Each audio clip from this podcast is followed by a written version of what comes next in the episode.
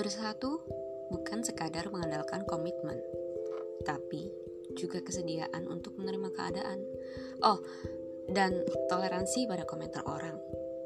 Terlalu muda, terburu-buru, tidak perhitungan misalnya. Araliana dan Jaron terlalu cepat mengiakan hidung sebelum belajar dan bersiap.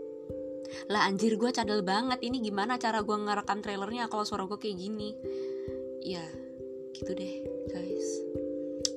Di sini kita akan membicarakan semesta aral dan segala sesatunya. Oh, dan hanya cerita ke belakang dari mereka-mereka yang berada di sana. Jangan mencari cerita yang masih menunggu di depan ya. Kita akan melihat masa lalu mereka, bukan masa depan mereka.